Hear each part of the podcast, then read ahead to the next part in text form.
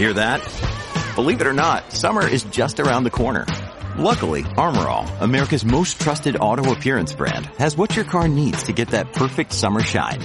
Plus, now through May 31st, we'll give you $5 for every 20 you spend on Armorall products. That means car wash pods, protectant, tire shine, you name it. Find out how to get your $5 rebate at armorall.com. Armorall, less work, more clean. Terms apply. You're commuting home with Cats and Cosby. Now here's John Catsimatidis and Rita Cosby on 77 WABC. And today, John, on Capitol Hill, a big hearing about AM radio. And joining us now is the chairman of the subcommittee that was holding that hearing on communications and technology, Congressman Bob Latta. Congressman, thank you so much for being here. Tell us about the hearing today. Uh, as you probably know, our great John Catsimatidis has been leading the fight on AM radio. So bravo, bravo. Well, thank you very much for having me on. And uh, this started a couple months ago when we uh, started getting reports that automobile makers out there were saying that if you got EVs, they're going to start taking AM radios out of cars because of interference. And then we were finding out in some cases that the companies, even if it wasn't an EV, if it was a combustible engine, they still wouldn't be able to have an AM radio. And uh, interesting enough, when I was in my district, I was talking with one of my auto dealers, and they didn't even know that they had been removed. And so it's something that uh, I think the American people need to know about. And one of the things that we wanted to make sure is is that we get the information out there. And so we had what we called an educational hearing today. But prior to that, uh, I had a letter that went out with uh, Representative uh, Greg Pence from Indiana that we had over a hundred signers on to uh, multiple companies asking what was going on and why we weren't going to have AM in the uh, car. But it's as important as as you uh, pointed out earlier that we do keep AM in our cars because for one thing, when the internet goes down, we have to have a way to communicate with people. And 75 stations in this country reach over 92% of the United States population.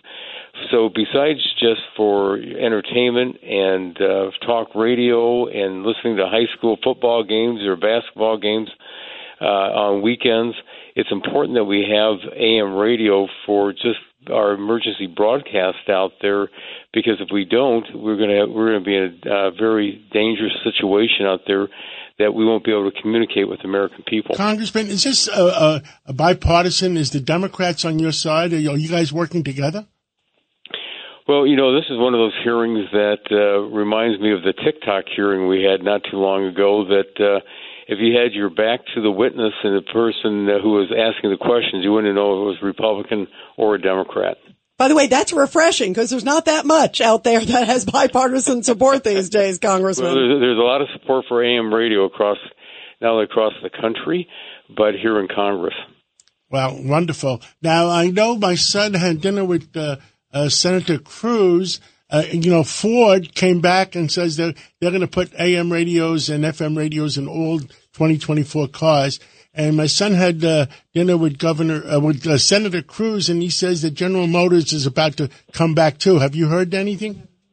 Well, General Motors didn't say that they would take it out, and now Ford, you know, are very happy what Ford did because uh, they made they they did change their position on this that they would uh, have uh, AM radio back in 2024 cars, and also being able to download it into a uh, 2023 or a car that might not have it.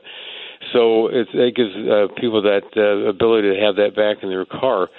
But uh, again, the interesting thing is we have some companies out there that are producing EVs that seem not to have any problem with well, an AM radio in the car, and then others think there's gonna, a problem. We're going to go after them next. Uh, you know, you know. Right now, you see what happened to Anheuser Busch. The value of the stock went down uh, what twenty seven billion dollars, and and and Target. Uh, uh, I mean, the American people are angry. The, enough is enough.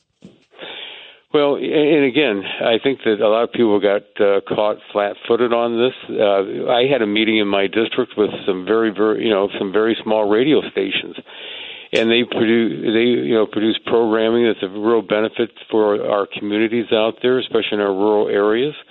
And uh, but this is you know when it brought it to our attention, it's just like where where this come from.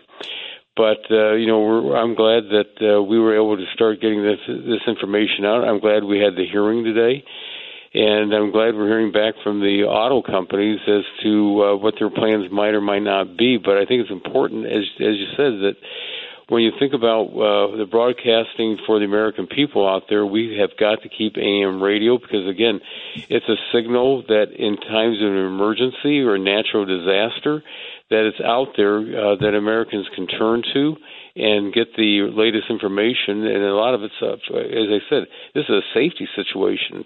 Thousand percent, Congressman. Uh, really great to have you here. Keep up that great fight uh, for everybody because it is an emergency uh, and it's a key it's a big issue. Thank you very much, Congressman. Thank you, Congressman. Well, thank you very much. Thank you.